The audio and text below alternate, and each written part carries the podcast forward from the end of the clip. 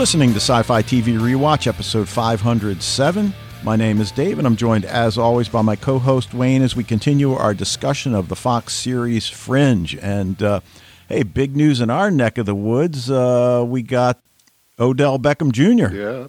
O- OBJ come to. Yeah. Instead of being a thorn in the Ravens' side, will be uh, on our team. The, the only question is who will be throwing him the ball. Yep. We no longer hate him. So uh, now the Well, we'll question is sure, sure he's out on that one, but, uh, Good, but I think he point. can still. I can think he can still play. You know. sure, he's only 30. Yeah, he's only thirty. You know, like the the last time we saw him, um, he he crushed the Ravens. You know, he just he put a Yeah. dagger in us um, when he was back playing for the Rams, and of course he had you know until he tore his ACL, he was having a great Super Bowl game. So, um, yeah, it's definitely a cause for optimism and excitement. Well, anyway, uh, we got, you know, a lot to talk about with Fringe. Uh, you know, I was going to update the Saturn Awards this week, and it completely slipped my mind. But uh, my wife and I are watching. I, you know, how many times have I said, nah, we've got to find a new show. We finished, you know, whatever we were watching. Well, we're, we're, we started this British series called Endeavour. And, you know, it's a crime drama. Uh, Probably BBC. I assume it's O U R at the end. Yes, and you think that well, okay, is it the actual noun? But no, it is the guy's first name. so, No. and of course, they never call him that; they just call him by his last name, Morse. So, uh, even though there are only four episodes in a season, they're ninety-minute episodes, Sure. and there are like nine seasons. So we're we're covered for a while. Okay, cool. But uh, anyway, what are you watching? So there's some stuff from last week, just really quickly to mention uh, finale of the Bad Batch because I've talked about Bad Batch before. It was really good. Uh, I loved it, and uh, actually saw the trailer uh, for the Ahsoka um, series that's going to be coming out. And all I can say is, if you enjoyed Star Wars Rebels, uh, you definitely looks like you're going to want to watch Ahsoka. I finished up season two of Vikings Valhalla. That was also uh, great. I watched. I re- I thought it was the final episodes of Doom Patrol that I was watching, and then I realized that it's only the first half of the final season. So um, you know, you know, Doom Patrol is still very good, I enjoyable. It's, you know, I'm, I don't love it, but it's a pretty good show. But what I'd really like to talk about, Dave, we went to too long, but just I told you before I had ordered, I had uh, DM'd you that I had gotten the uh, the Blu-ray of the complete series of the original Star Trek series, right? Yeah, oh, yeah. And kind of was looking forward to finally getting to dive into that once I cleared my plate of all these other shows I wanted to watch. It's taken me actually a couple months to get through those. Finally, able to start watching uh, the original series, and it was definitely um, you know part of it watching it. I mean, obviously, as someone in 2023 watching the show from 1965, there's a lot of things that that date that show. Um, all I can say is, if Me Too had been around in 1965, I don't know if Star Trek gets made. You know, to start off, but It definitely doesn't get renewed. yeah, right. Like, but uh, you know, that being said, you know, as as a product of its time, it, it, I imagine it was probably more progressive than other shows in its depiction, uh, certainly of of um, you know stronger female characters. Though those strong female characters have to, you know, go around in mini skirts and low cut uh, tops and everything. So you know, so I don't know. Again, a product of its time that I don't know if we can totally write off as you know just that, but also I don't know if we can totally condemn it as well. I always kind of resist that judging things in the past on on our current standards. You know, that No, no, I agree with you. I mean, what are we going to do? You know, a- adopt the cancel culture, you know, mantra and just say wipe it from our memories. I mean, that just seems Yeah. ridiculous. Yeah. And, you know, we seem to want to do that. Well, some people want to do it. And, and it's not. I don't think it's 100 percent just to do that. I, I get looking at and re-examining things of the past, and there's nothing wrong with that. But um, obviously, there's nothing wrong with that. I mean, that's probably a healthy uh, thing to do. uh, to reconsider our, our attitudes towards things. But to judge something like Star Wars, the Star Trek, uh, the original series, uh, and and condemning it based on, yeah, I don't Yeah. know if that's. But anyway, And if we and if we listen to some people, your uh, book room at school will be empty pretty soon, and yeah, I don't know what you'll teach then. Right. No. Uh, yeah, that's a good good question. Um, but one thing I have found, and obviously uh, it's very nostalgic going back to it. Now I was not alive when the original series was actually running, but you know this show was really made in syndication, right? And that's when Sure. loads of people got to really experience the show, and it was something. I, I imagine I've watched all of these episodes at one time, but long, long, long ago. So there's definitely a lot of nostalgia going into rewatching these and everything, and reminding me how much I loved this show when I was a kid and how important it was to me. But then now I see these people on here, these beautiful young men and women, and I'm like, I wonder what they're up to now. And a alarming amount of these people are no longer with us, and it's weird. And now I can't get it out of my head. Like every time a like a, a secondary character comes on, I just grab my phone and pull up their IMDb to see if they're still alive or not. You know, um, and if they are, most of them are like in their 80s. I think William Shatner's in his 90s now.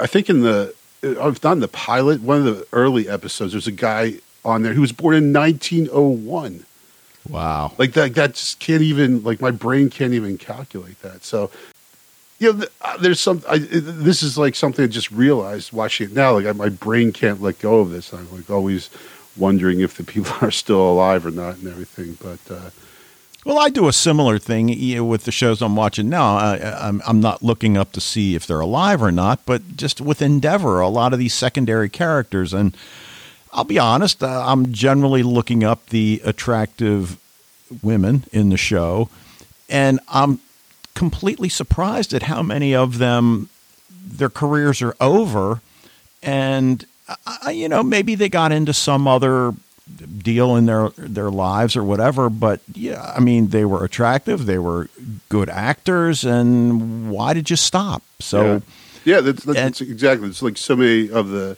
of the people who are like on guest characters or on, on one time who were just in that one episode of star trek and then that was like yeah, their career was over. Maybe you know, I mean, they probably they might have walked away willingly or you know on their own, but yeah, it's just You know. like that's like a lot of times known for episode three of season one of Star Trek. Right. All right. Anything else? Uh, that's it. Okay, cool. All right, well, let's get to Fringe, episode eight of season two, titled August, written by the A Team, J.H. Wyman and Jeff Pinkner, directed by Dennis Smith. It aired November 19th, 2009. So, you know, we certainly talked a little bit about spoilers and our approach to spoilers last week, and Fred covers it in his feedback this week. Uh, you know, I, I, I think in terms of spoilers, I mean, we know that the main character observer's name is August, and I think if you look at the IMDb page, and even in the credits, they name one of the other observers. So is it a spoiler? Because we eventually learn the name of uh, you know I, I guess the observer that we first were introduced to. You know in the credits he's still listed only as the observer. So is it fair to reveal what month he is Um, yeah, Or just I was, wait. I was wondering that. myself. Well, Al, you know, Alan also brings up a, a good point that if you had the um, the subtitles turned on, that you would, I guess, apparently get the name of the other observers as well. I, I think I feel like it's not a, a huge like spoil what his name is or that. okay because we know the th- other three because especially since we're talking about multiple observers, I think we just go ahead and say what know what his name Okay. Okay, because we're introduced to July, August, and December, and the Observer we're first introduced to, you know, way back is September. So there, I said it. There you go. Um, okay. I now, forgot. did I you thought know? it was October. I don't know why I was thinking it was October. I couldn't remember. I didn't look it up, obviously. So, all right. now, did you notice the name of the motel at which he? Oh, was it the Bates Motel? No, No, what was it? Okay, I didn't. I, I thought did it start with a B? it did. Bell. The Bell. Oh, oh, okay. Now Bell with an E, but uh, is it Yeah. a happy accident Right. or is it kind of a nod to William Bell? So Yeah, well, you think that again? I feel like there's probably not a lot they do by accident here, and certainly they chose that, and they, especially the prominence that they gave, because we see like that advertisement in the phone book more than once. I mean, it's not like that show that will not be named, and you had to look. You'd see a name on the side of a panel truck, and you'd think, "All right, what's that an anagram of?" Right. Let me get my computer. Yeah, yeah, yeah. yeah. So- no, it's not like that. Yeah, right. they, they they they put it out there pretty pretty blatantly that that the name of the motel is significant. Because honestly, who really cares what the name is, right? Sure, exactly. Um, the only other thing, and and we'll certainly get to it in, in a little bit. Walter's concern over losing Peter, and we once again hear the story of how the observer saved, you know, Walter and Peter when their car crashed into the frozen lake. So I think it's pretty clear now. You know, we know we're dealing with two Peters unless I missed the timeline, which Peter did the observer save?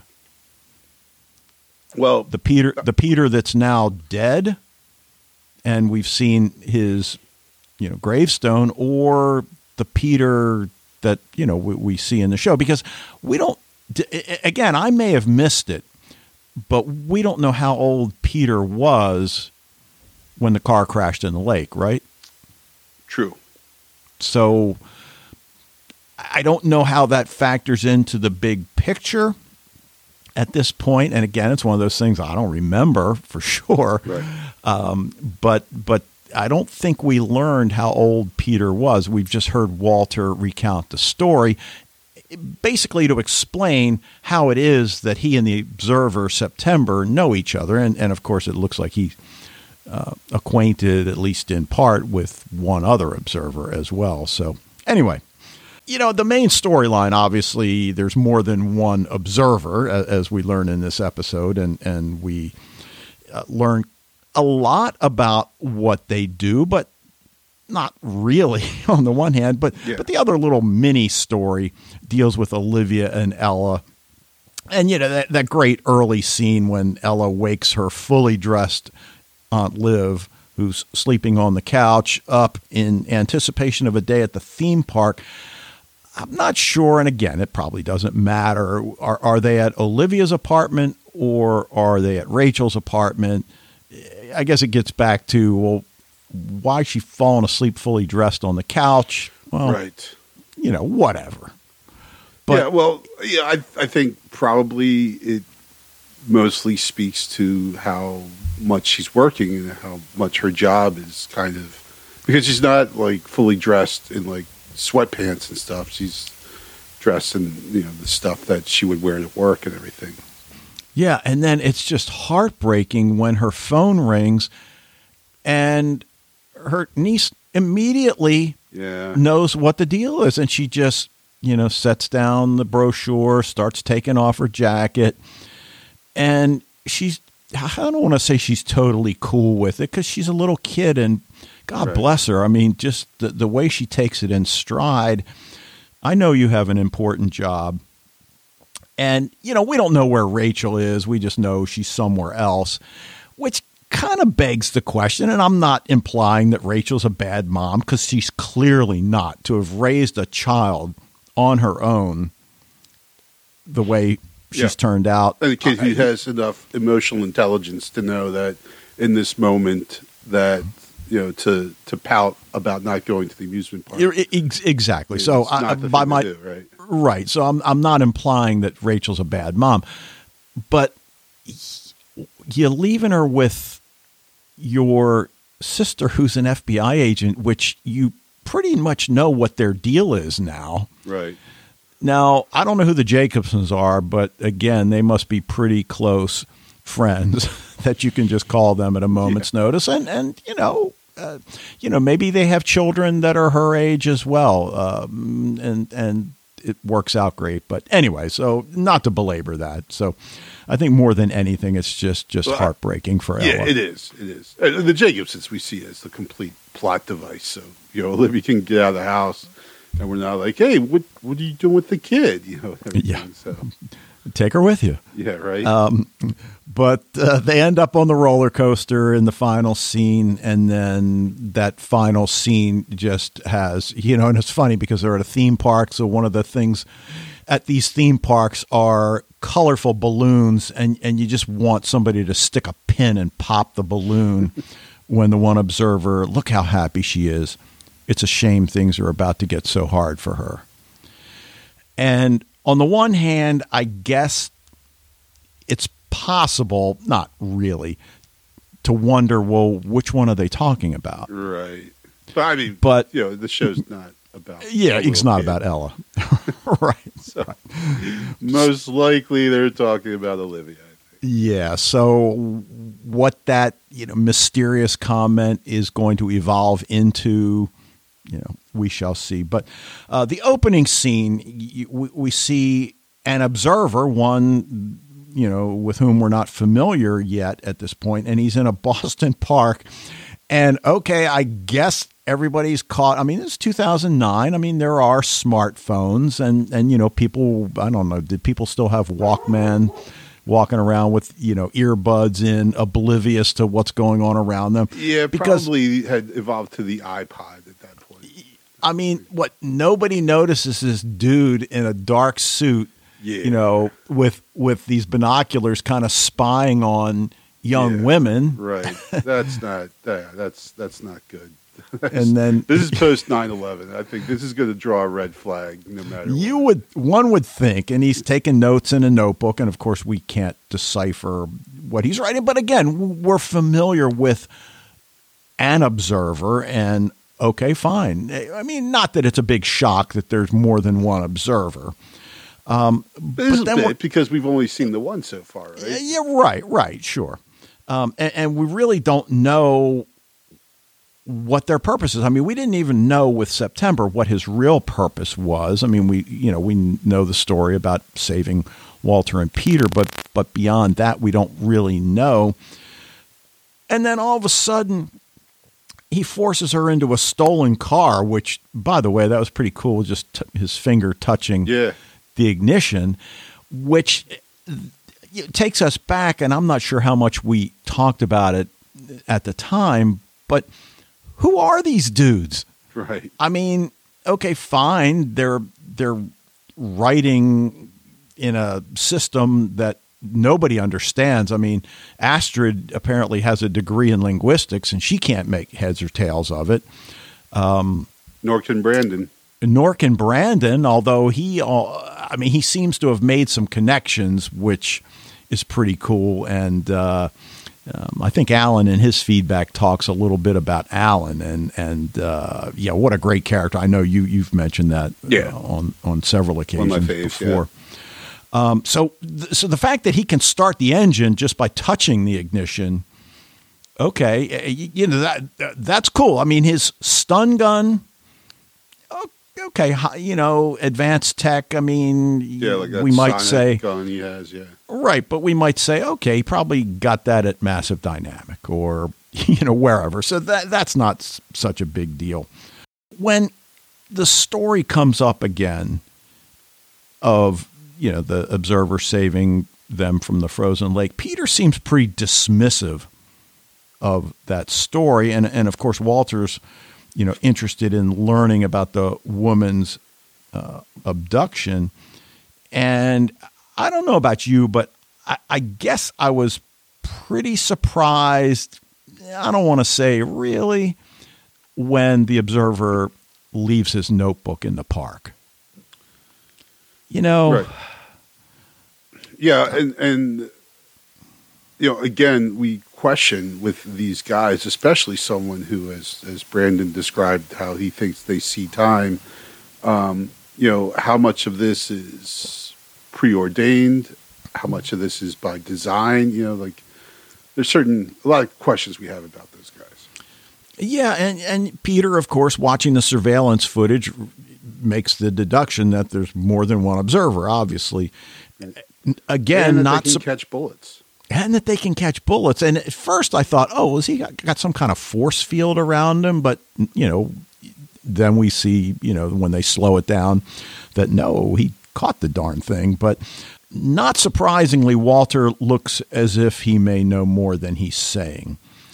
And even by the end of the episode, we get the sense that Walter knows a lot more than has been revealed to this point, which is Sure. fine. That's great storytelling. I mean, they certainly give us a lot in this episode, so I'm not trying to to say that you know, they're holding back. I mean, you got to hold something back. You got 20 episodes for crying out loud, Right. so you can't give everything away in episode and three eight. more seasons to go past this. So But what do you make of the scene with August and gosh, I can't think of the girl's name. I got him in my notes here somewhere. Christine, and he's got her in the motel room bound, and he mimics or anticipates word for word what she's going to say. yeah. So what what are we supposed to make of that? Well, my first thought is that this is a lot like that Doctor Who episode. Uh, I believe it's called Midnight. Um, you know, he goes like on a like a shuttle to go visit this place, and all of a sudden the people on the shuttle start acting weird, and uh, the the one lady is starts first of all she's just repeating what other people are saying, and then gets to the point where she's actually saying what the doctor says at the same time he does. So that that totally kind of though I again am I saying that they did this because they saw Doctor Who I don't I don't know think Doctor Who that particular episode probably did predate this episode but I'm not saying that uh, the people are being influenced by Doctor Who. There's worse things to be. But again it does definitely speak to this supernatural ability of his or I guess at least if if we go by Brandon's view of the observers that you know since he can see all of time at once then um, you know he would already know what she's going to say Right. And and you know that whole idea about whether or not the observers are time travelers or as Brandon posits that they are time observers.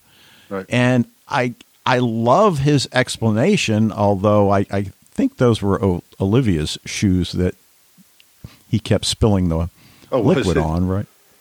I just assumed they were his but they could have I didn't really Oh, I thought they were because because I think the camera then gave a shot of her face, like, "What the hell are you doing?" dude?" Oh, But- see now that makes a lot more sense because I was just like, why did they? Why is she reacting to Yeah. him spilling? Well, I just thought maybe she just you know right, like but wet. but his explanation and uh, you know i mean of all the sci-fi that i've seen over the years i don't necessarily recall that theory of time I, I- Oh, you know i think yes, you do. Well, maybe Okay, you do. where Have do you ever I read mean- Slaughterhouse Five? well i have okay so okay That's a, almost word from word from Vonnegut. Okay. Um, so all of time is happening simultaneously, and the observers are able to move along the continuum apparently at will. I mean, we certainly know. But they could just see it, you know. Well, obviously, yeah, they yeah. Move along too, so we see it. So, what they're doing, however, is the key question. And as Peter says, these people have the answers. And Walter, at, at the end of the episode, son, you'll get your answers. Now, we don't know what answers Walter's referring to, of course. Is he referring to Peter's origin story?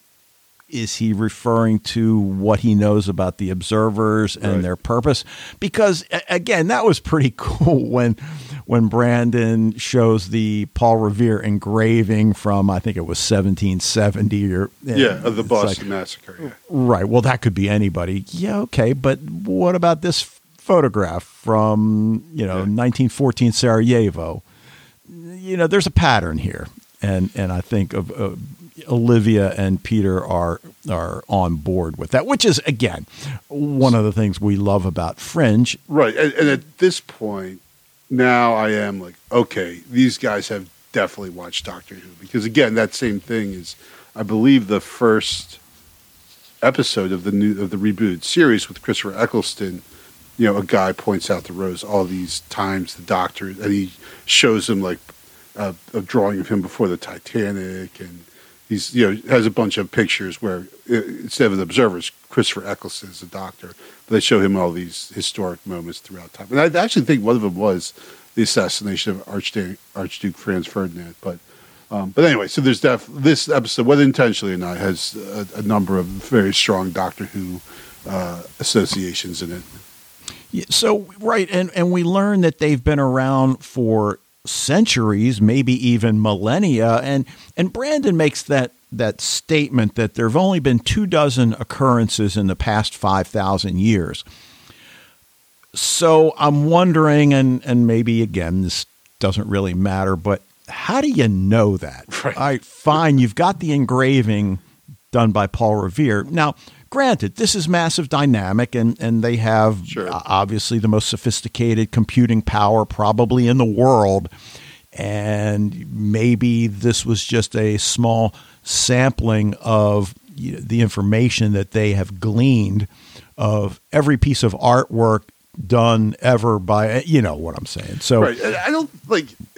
In addition, I would say that it's not like Paul Revere was standing to the side of the Boston Massacre, drawing this picture. You know, like he did Sure. it afterwards. So it's not like a snapshot. But I mean, we get. I, like, I, I, Yeah, we as get I'm the watching it, I don't think that. I think that now how ludicrous that is to like. Oh, hey, wait a second. Oh, there's a massacre taking place. Hold on, the British soldiers, just stay where you are for a sec. Let me capture So this that- moment. But then the question is, why is this occurrence so rare? Why is it so rare for the observers to appear when now their appearances have increased exponentially? I think he says 26 in the past three months. So, what's going on that's caused them to appear so frequently? And, of course, Right. we don't get an answer at this point. Right. But we just assume it's got to be something with, you know, the characters that we know here, right? Uh, of course, right. And and you know when we get that statement at the end, things are about to get very hard for her. So Well, and we also know that, you know, recently is when Olivia has first crossed over to the other world and has met with William Bell. So, you know, if I had to put my money on something, I would say that that is probably the thing that, well, I guess it could be anything. But that, I mean, that seems like the, the most recent big thing that's happened, especially it was like three months ago, right? Because the, the team's been worked together for like a year. So it's not like, oh, when Peter, when Olivia first meets the bishops, is that it? You know, it seems like what recently has kind of happened. That's, again, if we're going on the obvious supposition that, you know, whatever is happening has something to do with the characters that we know in the show, I would say Olivia's meeting with William Bell was probably a pretty big event there. oh yeah, huge, no question. You know, we talked about oh, it's fringe. So you know the fact that that Peter and Olivia accept this, but gotta love the waitress in the diner, the observer sitting down. More hot sauce, gentlemen, as she watches them each empty their bottles of hot Yeah. sauce, and then the, the the the crushed red peppers, which my wife loves them. I mean, not to that extent, but Yeah, yeah. but they're way too hot for me. And and I like things spicy. I'll just leave it at that. But but she doesn't bat an eye. I mean, it's like you know, I'll bring you more if you need I it. so, I like okay. the cayenne pepper on my pizza.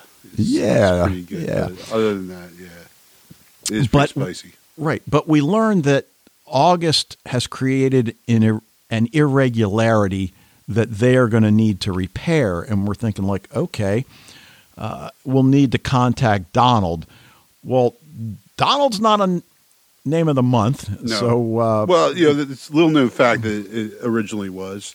It went like, uh, you know, March, April, Donald, May. Uh, but, um, you know, they, Yeah, but uh, it turns out he's not an observer, but a hitman. And what I didn't make the connection at the beginning, I'd forgotten, and, and Alan brings it up in his feedback about the little device he's got green, green, green, red. And of course, we see that in an earlier episode. So then it made me think well, are they psychologically manipulating this dude into killing, Oh, or you know, did they just you know look up hitman in the uh, yellow pages, and that's how they got in right. touch And with him? Donald and is going to be towards the top of the list. You know, he starts with Right, so- but it's not something I really thought about until you know listening to Alan's feedback. So I wonder because other than that, what's the point of the red and green flashing lights? If not, does it make him forget that he killed somebody? And I forget how many unexplained deaths they. I think it's Broyles might say in the area. yeah, I can't remember. like he did mention 10. been, yeah. So are these all irregularities that have to be cleaned up? But uh, but you know we do learn more about Christine. Her parents were killed in the '89 San Francisco earthquake, which I think uh, you and I certainly remember. I don't know Sure. about you, but I was like watch. Well, I, I was hoping to watch the World Series game, but uh, Right. of, of course, uh, Well, because it was the Athletics and the and the Giants, right? Like it was- Right. Right, Yeah. right. The crosstown. I don't. I think that was the first time that ever happened, and you know, uh, of course, we watched it in real time. But in a similar vein, that uh, her parents' car was on the bridge when it collapsed. They were killed. She was saved. Would the observer have saved her parents had he been able to? I mean, you get the idea, maybe. I, Well, but well you, based on what he said, he comes to admire her because of how she handled her, the the death of her parents. You know, so Yeah, sure. And uh, uh, of course, uh, when he starts explaining to the others what it is about Christine, we know he's going to end up bringing up the L word. And he says, Well, I think these are feelings. I'm like, dude, keep going, keep going. And, and he does. I think I love her. Yeah. And we don't get the sense that it's any kind of romantic love, it, at least for me, I see it as a parental that that he's become a father figure, even though he's not probably old enough. At least, of course, we have no idea Yeah, how old he is, but Right. but you know, exactly. you know. you're right. It, you're, you're right. It, it's it's a love. It's not a romantic love. I mean, he already had her tied up in the hotel room. If anything was, there was going that way, that was the moment for it. Uh, it- but yeah, it's it's a like you, like you said, a parental. You know, he wants her safe. He wants her protected. Um, Right. He doesn't want to get with her. Right. So Yeah. And and you know, as Peter and Olivia are driving, she opens up about the disappointment that she feels, you know, over the incident with Ella. And of course he tells her, "Oh, you'll make plenty of memories with Ella, but uh, I mean this again, this is fringe and there've been so many catastrophic events kind of hovering around everybody. It's one of those things that that I think you, you know, we all say it's like you know don't take life for granted. You know make those memories now. You, know you, you don't know what you're going to have in the future. So I, I, I thought that was very um, you know I, I guess salient of him to say that to her. And and uh, of course you know we've talked about uh, her relationship with Broyles, Peter's relationship with Broyles, you know, and, and, and of course we've mentioned many times about shipping the two of them.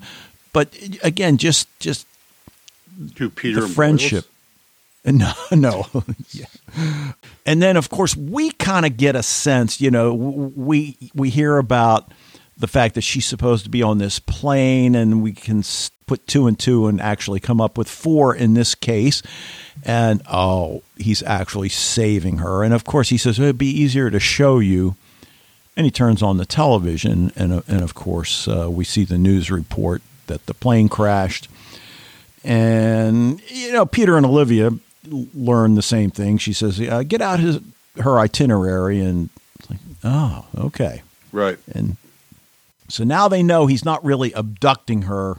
I mean, he did abduct her, but you know, for for a good reason, or is it? I mean, you know, it, you know, we always talk about consequences, and you know that that fine you saved her, but then what does that mean to the timeline?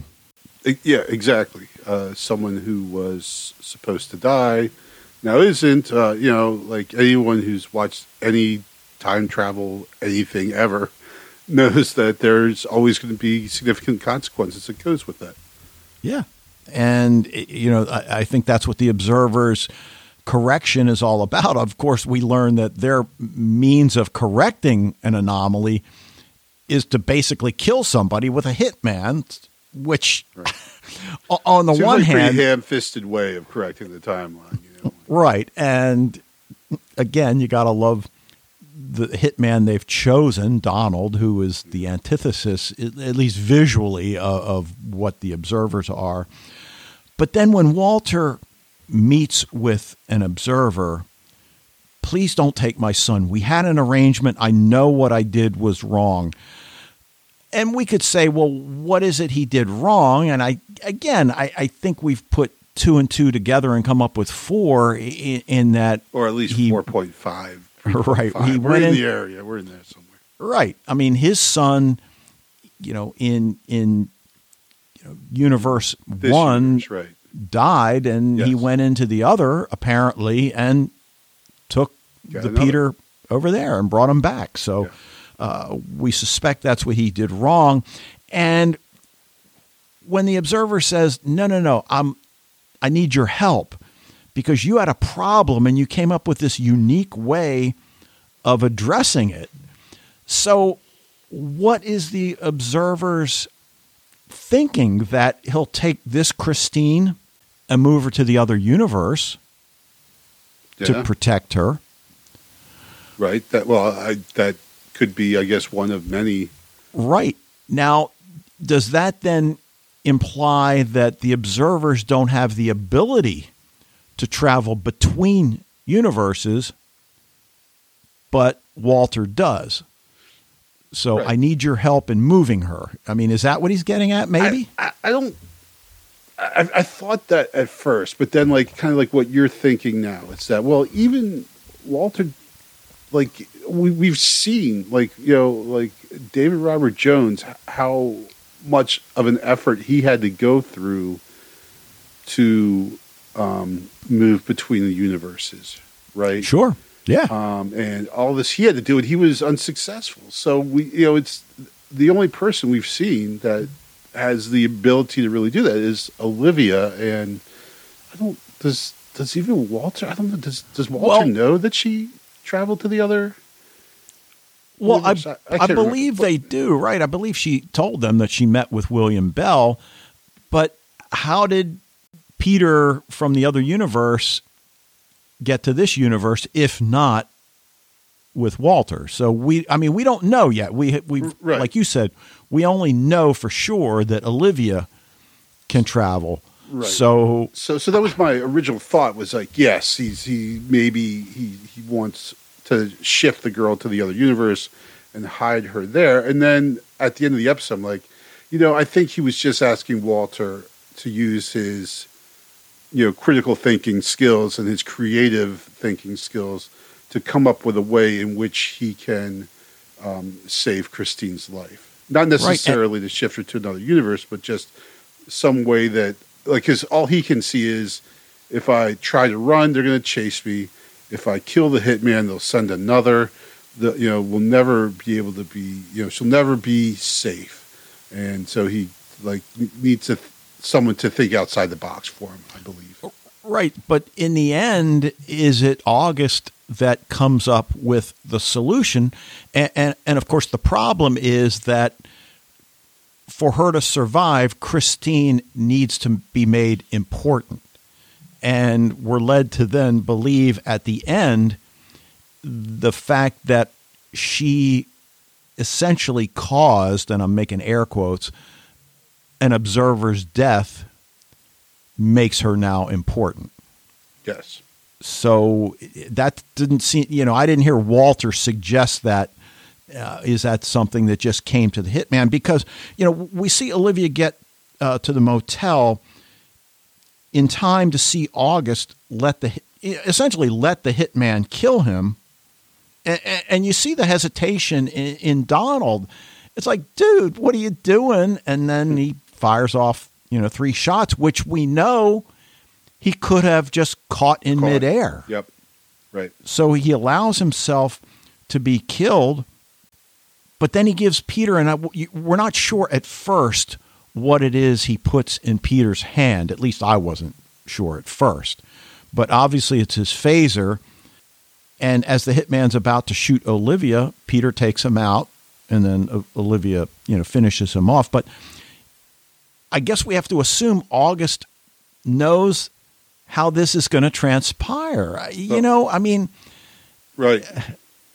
if they see, you know, if they see all of time, did he already see this? And if This he is- already right, saw has this, not already happened, right? then Like why they- didn't the other observers already know this was how it was going to yeah, happen? which is where the, the the problem comes in with the whole theory, right? Because it's like okay, unless that's just a paradox. yeah. If if everything is as Brandon described it, is just time is just this tube of water that they can see everything in, then then there's no possibility for any deviation from this, right? But the observers said that um, he has changed the timeline, so that suggests there's like you know that Brandon's theory is not necessarily 100% valid because then obviously there's things going on here that are outside of what we're in, supposed to happen. Right. And, and then, of course, the teddy bear, which we see in August's briefcase initially, and we're thinking, all right, that's kind of weird, but Chekhov's gun. And, Sure. and of course, it does come to be important at the end of the story. When we hear Olivia call to check on Ella, and we hear, oh, she's not here. She went out with uh, whatever his wife's name is for ice cream Yeah, yeah. and we're like, oh god, Yep. I, I'm not sure exactly why they put that in there because you're right. It, it, well, it, except if you say, hey, you know, if we were less, you know, if, if we were going with the cliche, the kid would be in danger right now, you know, but right? But then we see her, and and she talked her aunt Liv into the roller coaster, and you know we're never really sure, and, and I think that's the beauty of Olivia Dunham's character is she really terrified of roller coasters, exactly. Like, Given she's everything fearless she's- individual, you know. right? But on the one hand, certainly a possibility. I mean, you never know. I mean well, mean, here's the thing, right? A roller coaster is something she has no control over, right? It's something that she just gets on the ride and it well, that's true too. takes her where it will. And I think, by because at first it's like, really, she's afraid of roller coasters. I'm like, oh wait, she doesn't have any ability to control it. She has no, you know, all, she's just completely a quote unquote victim to whatever the roller coaster is going to do. Well, that's true. That's a good point. I didn't think about it in those those terms. So, yeah. Anyway, uh, what else haven't we talked about? Uh, well, I mean, I, I, I, I have, I understand the overcompensation of no, we're not going to go on the roller coaster, and then, oh, the day almost got ruined, so okay, I'll take you on the roller coaster, right? she asks Broyles if she can have the rest of the day off, and he kind of looks at her like, "Really?" You know, there's just so so much to consider here about just the nature of time and the observers, and you know, I think the one time August says, you know, they say she has no future, August says, then why do I see it? Why do I see that she's, you know, so you know, again, there's this idea of that kind of diverges from what Brandon's theory is, is that not that there's just this one timeline, but there's different potential branches. Uh, refer Well- back well, to our peripheral episodes. To, Well, well right, and, and we know that the multiverse is in play. Does Brandon know that the multiverse is in play? You, one would think yes, he does, given that Nina Sharp knows and William Bell knows, obviously, and and all of that. But then it it, makes me wonder. Well, are the observers able to see you know, the multiverse and and the timeline in each multiverse because obviously each multiverse um, you know is, is slightly different You know, it's the same, but it's different. You know, as, as we've talked many times. So, are the observers not able to see all of that, or does each observer observe time differently? Yeah. Which, on the one hand, doesn't make sense. I guess when you when you think about the fact that they acknowledge that irregularities have to be corrected, so that it's almost as if they they all agree what constitutes an irregularity. So yeah, I- Not I don't sure. think that's you're off there though, because you're right. Like if the one says she has no future, and the other says, "Well, I can see a future," well, then that just tells us they do see time differently, right? They do, do see the future in different. Yeah.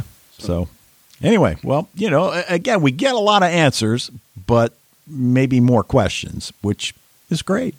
Yeah, that's. I, I think this is a, a really good episode for that. In, in that, like you said, they give us some reveals, but then, you know, actually by revealing stuff to us, kind of leads to more questions. I always kind of appreciate that for the most part in a, in a show. Sure. So, all right. Anything else? Um, I think that might be it. All right. Well, let's get to listener feedback. And we got a second piece of audio feedback to go along with uh, Fred. So we'll go ahead and listen to Alan in England, and we will be right back. Hello, Dave and Wayne, and everyone listening to Sci Fi TV Rewatch podcast. This is Alan from England trying my first voice note, so we'll see how that goes. Uh, some feedback on uh, podcast 506. Yeah, that British movie, The Quatermass Experiment, was indeed made in the 1950s, uh, before any real astro- astronauts went anywhere. There was another Quatermass movie and a TV series made in the 60s, and then another Quatermass TV series made in uh, 1979 with the English actor John Mills, which was pretty good. I watched that one when it was actually broadcast. Uh, what I'm watching, still enjoying Picard season three, better and better at more as more characters come back, and of course The Mandalorian. I completed watched uh, 1899, and I was really glad to have your pod- podcast to help me understand what was going on after each episode.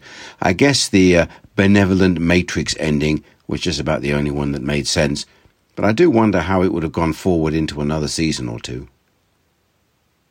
Recently spent quite some time, effort, brain power, and computer power trying to remember the name of another time travel movie I saw only about a year ago, which I eventually managed to identify because one actress I remembered was in it that was in another show, and I was able to look it up via IMDb.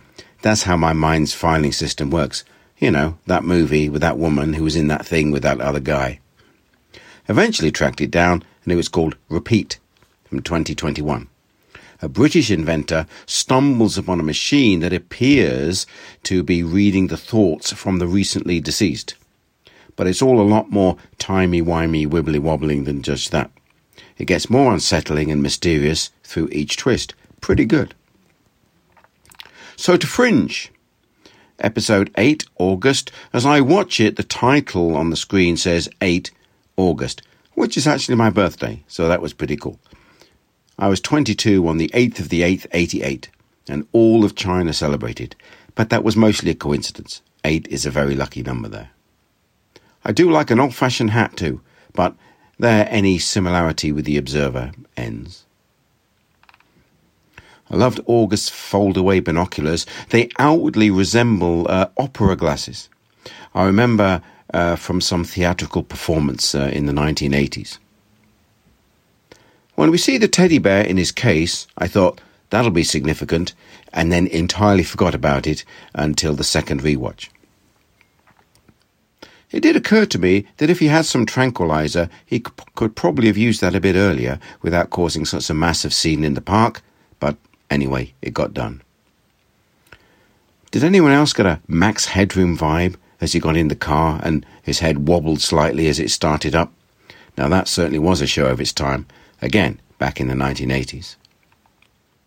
Massive Dynamics Brandon's intelligence and enthusiasm for all things weird reminds me a lot of a similar character, Marshall, from Alias, which I now see was also a J.J. Abrams show. Those observers do get around a lot throughout history, although I half expected Forrest Gump to also be in one of those pictures. In the restaurant, I guess those other observers were also probably named after months, and the subtitles confirmed it straight away. I sometimes wonder why subtitles give you more information than you would get from watching or listening without them, but it was no great spoiler. When that hitman's phone lights up green, green, green, red, you know that's a bad sign for somebody. Remembering that episode where it was a precursor to people losing track of time.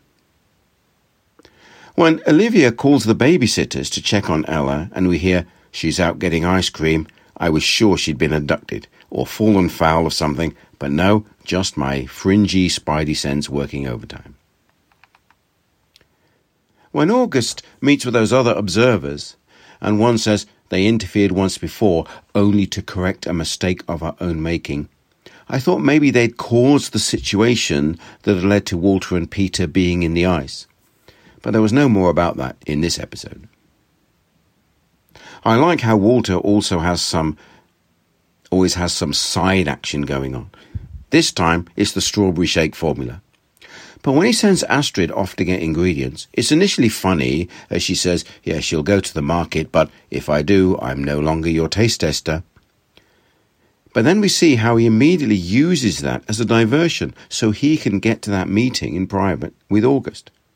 It makes you wonder how often his whimsies are actually a mask for other intentions. Peter sure takes a big risk when that gun's pointed at his head and shows some fighting skills then. Later it's his turn to wield a gun, of sorts, and to help take out that hitman. Later still, Broyle says no one else can get the gun to work. But we guess it's because Peter's not like anyone else at the agency, and maybe it will only work for people from those from the other world. Eventually, the teddy bear turns up and is returned to Christine, so that's some comfort.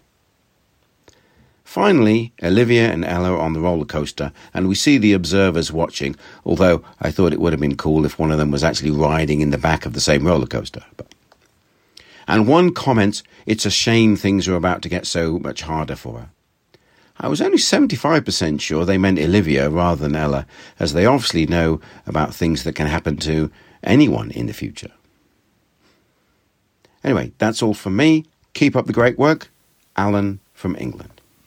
All right. So, you know, I mentioned about Alan bringing up the red and the green lights, which was something I, you know, I of course noticed it at the time, but didn't really consider the implications of that. Um, oh, and, and, by the way, Alan, uh, you know, keep sending the audio feedbacks. They, they uh, you know, it's it's awesome. Yeah, good stuff. You know, like us, he he really uh, has bonded with Brandon, and I, I, think more than anything, as as Alan points out, it's it's Brandon's enthusiasm for everything that's going on here, and yeah, he's he's like a really good like lens for us, right? Sure, sure. He's like kind and, of geeking out about everything that's happened. We we can only do that in private. We get to see Brandon do it on the big on the screen. Right. Now he brings up the connection to a similar character in Alias named Marshall, who is the, the tech genius who, you know, we see almost on a week to week basis, you know, right before Sydney's ready to go out on a mission. And he's like, all right, well, I've got this. And I know it looks like an ordinary pen, but actually it'll fire off a nuclear warhead. And then you can, you know, take this chewing gum and, and build a bridge with it. Wait, no, that's MacGyver. Sorry. Um, but but no, Alan, I definitely see the similarities, you know, between Brandon and Marshall. Uh, you know, definitely. I don't know. Any, what else? I mean, I think we talked a, a, lot about. Well, he mentions like the you know the observer with basically the opera glasses, and the the vet comes up to him at the beginning. He's like, "What are those?" And I've never seen those before. I'm like, "Yeah, you have. Everyone's seen those before." You know, obviously they don't. You know, he doesn't realize all the computer stuff that he's seeing through them, but they look like just a regular pair of opera glasses, which uh, are not unusual. He also gives him, a, he puts the little American flag on his lapel, which I was like, I, I mean, I remember back in the early 2000s where especially like a politician, if they were going to appear in public, you had to have like an American flag on your lapel, you know, to show how patriotic you were. Or an AR-15. Right, right. Unfortunately, yeah. Um, so I'm wondering if it, if that's something tied to that time, you know, it, because otherwise I'm like, why is it? Why does he have to have a lapel, an American flag on his lapel? So um, I, I, guess that, that that's why that was, but that was weird. Um, he also said how uh, Alan was watching it with subtitles, which I know, like, I mean, my kids watch everything with subtitles now, and I come in and they're watching like Grey's Anatomy and there's subtitles. Like, why are you having subtitles? They're speaking English, you know. Um, but then I thought, okay, well, there's definitely times that um, some shows that even though they're speaking English, I still have subtitles on. I'm looking at you, Peaky Blinders. Uh, but oftentimes, it's, you know, it's very rarely that it's a show with American characters that I'll put the subtitles on. So I was just wondering if, like, people in Britain sometimes put on subtitles for American shows because the sometimes the American accents are a little bit indecipherable to them, as uh, the British accents sometimes are to us. Yeah, yeah, no you know? question. So, and, and, I don't know. It, That's Alan, and, send that response to us next week. Let us know. Well, it reminds me of the uh, Red Nose Day video with uh, David Tennant and Catherine Tate when he's the substitute teacher, and she tells him she can't understand him because he's you know not speaking English. And he's like, right. "I of course I'm speaking. No, you're speaking Scottish." um, you know, the the last thing I wanted to just mention about Alan's feedback, uh, he he brings up the fact that Walter always seems to have some side action going on, and, yeah. and of course it's the strawberry milkshake, and this time it's just brilliantly executed as a means of getting rid of Astrid. And I don't know if he had that planned or if it just evolved into that, but again, it was just brilliantly executed. I thought. So. Yeah, yeah, it anyway. is, and it's a good a good question because he's like wondering if like when Walter these goofy things with Walter are they sometimes calculated? Yeah, like exactly. So. Right. So, all right. Anything else about Alan's feedback? No, I was just that you know the the the um, area of oh who's that woman who's in that movie with that guy? Yeah, like, yeah. We kind of live in that, right? Like as I think we talked about at the beginning, like that's kind of something we do all the time. So yeah, very familiar with that. Yes, good. Thank you, Alan. All right, all right. Well, let's hear what Fred's got for us, and we'll be right back. Hello, Dave and Wayne, and all listeners to Sci-Fi TV Rewatch. This is Fred from the Netherlands with some feedback for Fringe Season 2, Episode 8. Coming back to last week's podcast, at the beginning of the podcast, you had a big discussion about spoilers and I even didn't get it. I didn't follow it on the Facebook page, but I read it. In the meanwhile, I have to make you a tremendous compliment because Sci-Fi TV Rewatch is in essence something about older series, why otherwise rewatch. And I think you do a marvelous job not spoiling too much. And yeah, now and then something slips. I also sometimes called you out on something that was more or less spoilery.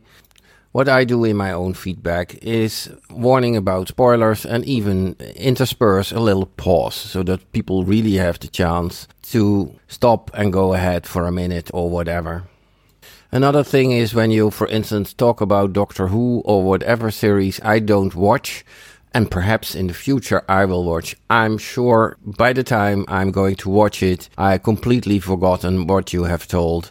So mainly spoilers are a problem when you are planning to watch something in the very near future. But sometimes it also very much helps. Not too long ago, I talked, for instance, about that I'm watching the first season of Legends of Tomorrow.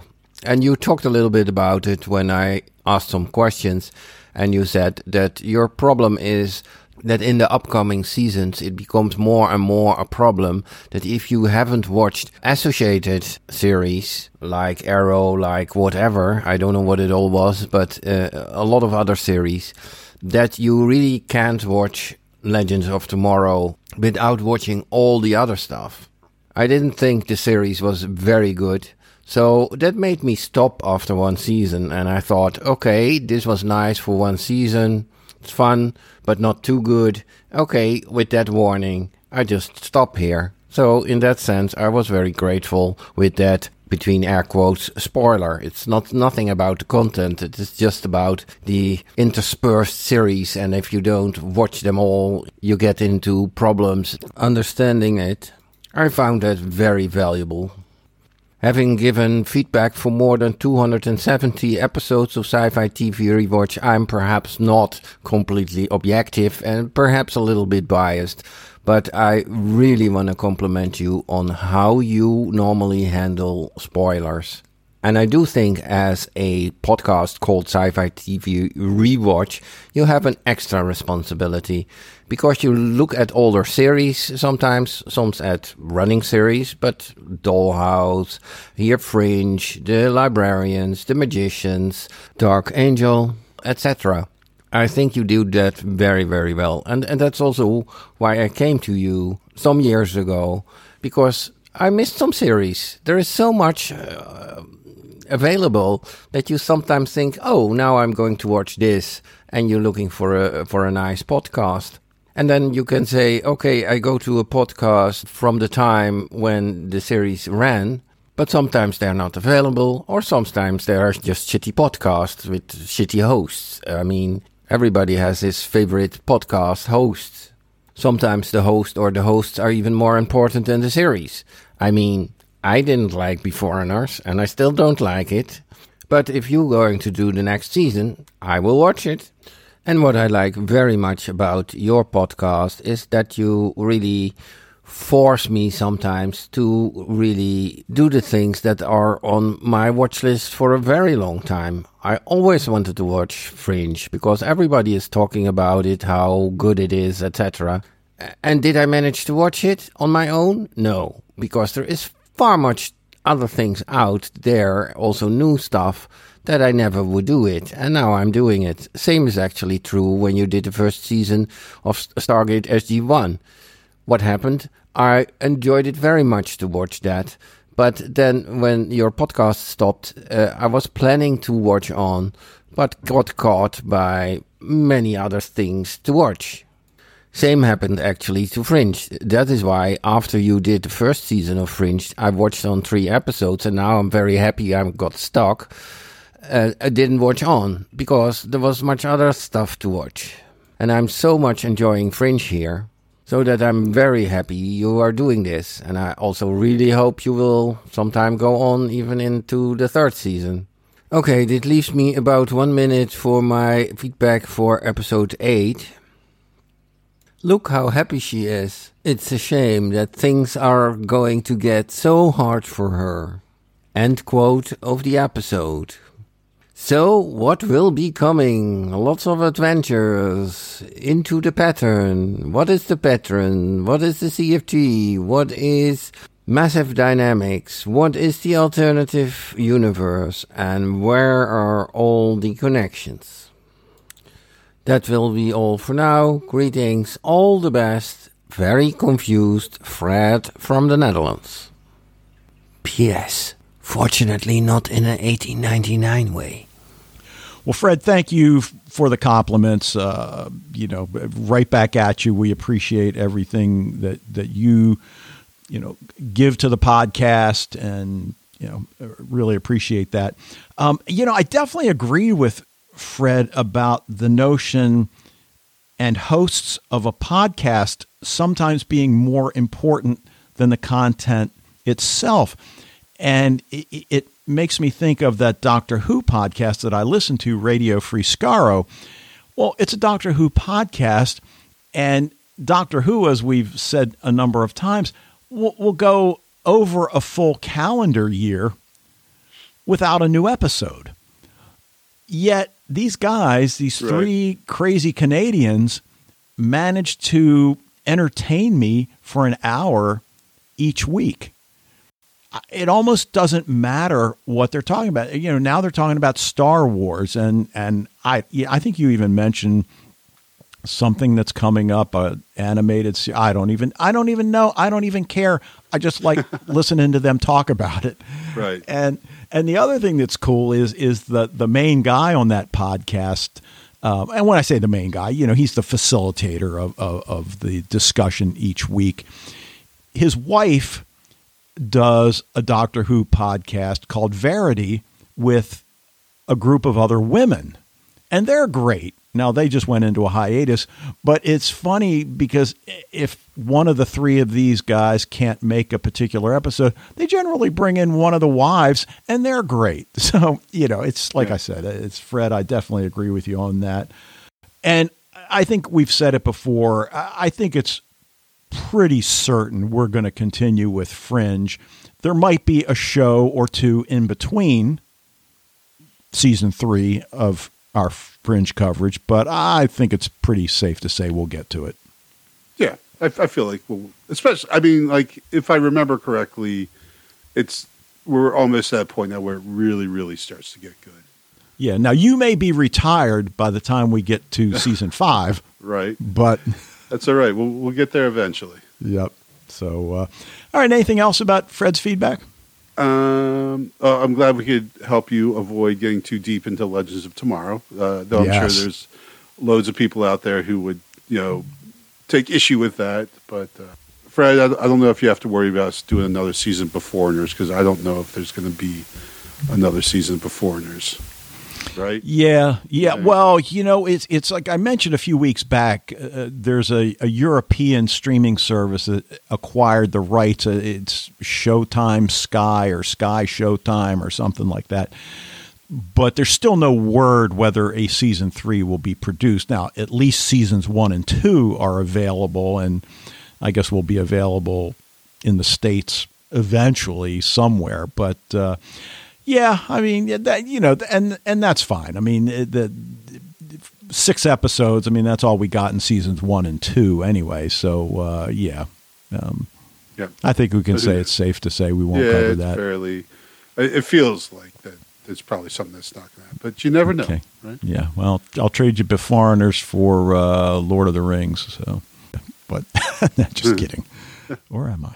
All right. Anyway, um, I'm going to go full on A. I, I love this episode. Yeah, this is I- a really I- good one. Is A. yeah. Like I, I have, I have no problem, no qualms about giving this. Usually, I feel like I should give it the A minus just to not, you know, overgrade too much. But All right, cool. All right, well, we'll go ahead and leave it there on this, your uh, last day of spring break. And that'll do it for this episode of Sci Fi TV Rewatch. Thank you for joining us. Love to hear what you think about Fringe. Uh, the Peripheral, I want to keep throwing that out there. If you haven't seen The Peripheral yet, you're new to the podcast, check uh, it out. Really good, really good. Uh, join the Facebook group if you haven't already. Sci Fi TV Rewatch at gmail.com is the way you can reach us. We'll be back next week to talk about episode 9 of Fringe and season 2. But until then, okay, so Dave, I'm kind of like brainstorming. Like I think we should have like like a, like a motto, like something like you know like a s- statement of purpose, a mission statement uh, for this podcast, like part of our brand, right? So this is this is the first thing I came up with. I, you know, tell me what you think, right? They just watch, they don't get involved.